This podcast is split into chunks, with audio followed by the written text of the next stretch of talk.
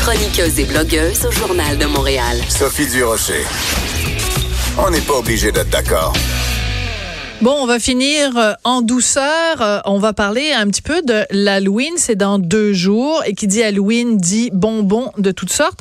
Est-ce que le sucre rend les enfants haïssables? Oui, ils sont capables d'être haïssables sans savoir manger de bonbons.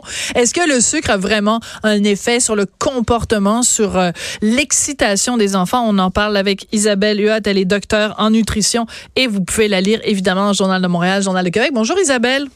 Hey, bonjour Sophie. Moi, j'adore l'Halloween parce que je mange plus de bonbons que mon fils. Ben, on aime ça, tout le monde, les bonbons. Même moi, comme nutritionniste, Ah, oui? j'adore les jujubes. Je me le cache pas. Oui. OK. Mais je peux.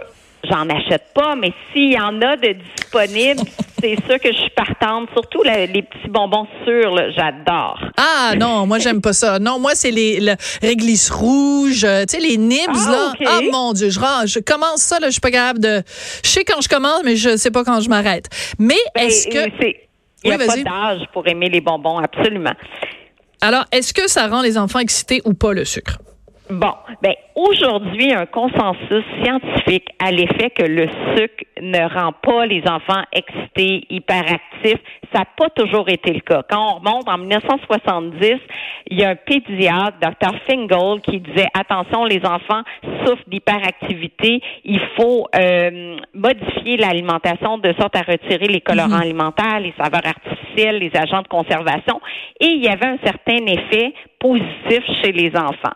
Après ça, par la suite, dans les années 80, on a étudié, on a observé que le sucre semblait relié à, euh, à l'hyperactivité chez les enfants.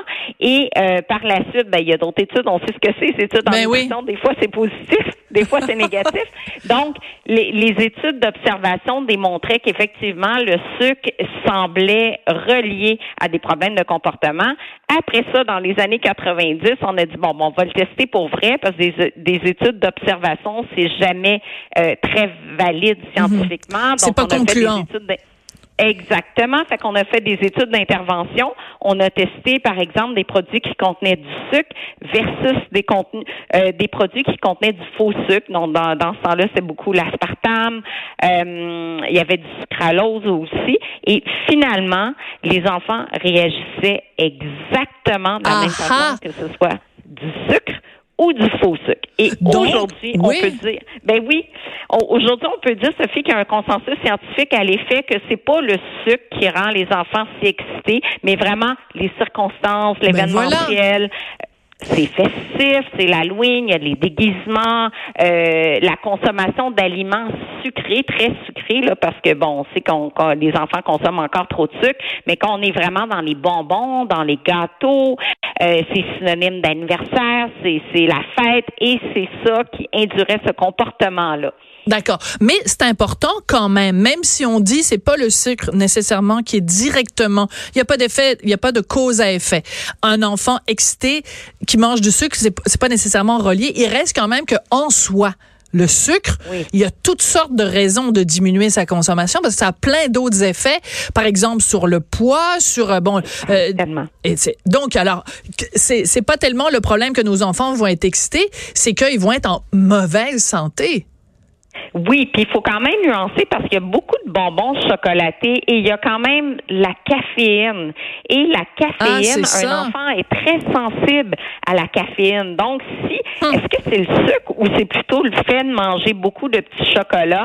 Puis dans les petits chocolats, on sait qu'un enfant euh, de 4 à 6 ans doit pas dépasser 45 mg de caféine par jour. Ben si, par exemple, on prend une boisson gazeuse, un, des petits chocolats ici et là et qu'on dépasse cette valeur-là, ben ça, ça peut faire en sorte qu'un enfant a de Aha. la difficulté à s'endormir le soir, qui est vraiment excité.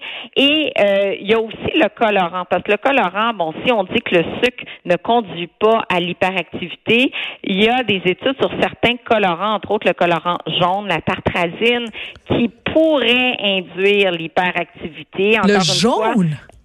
Oui, c'est drôle ça. C'est drôle que tu parles du jaune, Isabelle, parce que bon, toi et moi, on a à peu près le même âge.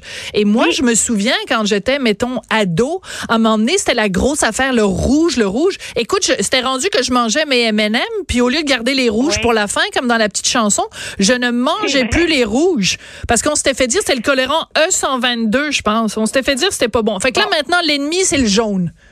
Ben, le rouge aussi, c'est un bon point ce que tu dis. Ah! Parce que la tartrazine qui est le colorant jaune, mais le rouge allura aussi, qui, qui était une bonne mémoire pour le E122, ça peut. Parce qu'en Europe, c'est comme ça qu'on codifie les additifs alimentaires. Ah. Et ces additifs, ces colorants-là, en fait, ont été défendus, entre autres, euh, au Royaume-Uni parce que, justement, on les soupçonne d'être reliés à l'hyperactivité. OK. Et euh, maintenant, sur l'étiquetage au Canada, quand on voit colorant jaune, il faut absolument l'indiquer parce qu'il semble que certains enfants qui, sur, euh, qui vont surréagir à ce colorant-là. Bon, ben, coudon, les, les ennemis changent de couleur. Écoute, en conclusion, je vais conclure pour toi parce qu'il nous reste 30 secondes. Oui. Euh, soyons raisonnables le reste de l'année, mais pendant une journée, on peut-tu s'en mettre plein la bouche des bonbons? C'est trop le fun. Fait que je Pendant toute des petits bonbons amers. Sophie. De quoi? Pendant toute la fin de semaine. OK, parfait. On va se faire un gros party de sucre. Merci beaucoup, Isabelle Huot. Donc, Voilà, euh, merci. docteur en nutrition, je voudrais remercier euh, Samuel Boulay-Grimard à la mise en onde et aux effets spéciaux et Hugo Veilleux à la recherche. Pour écouter cette émission, rendez-vous sur cube.radio ou téléchargez notre application sur le Apple Store ou Google Play.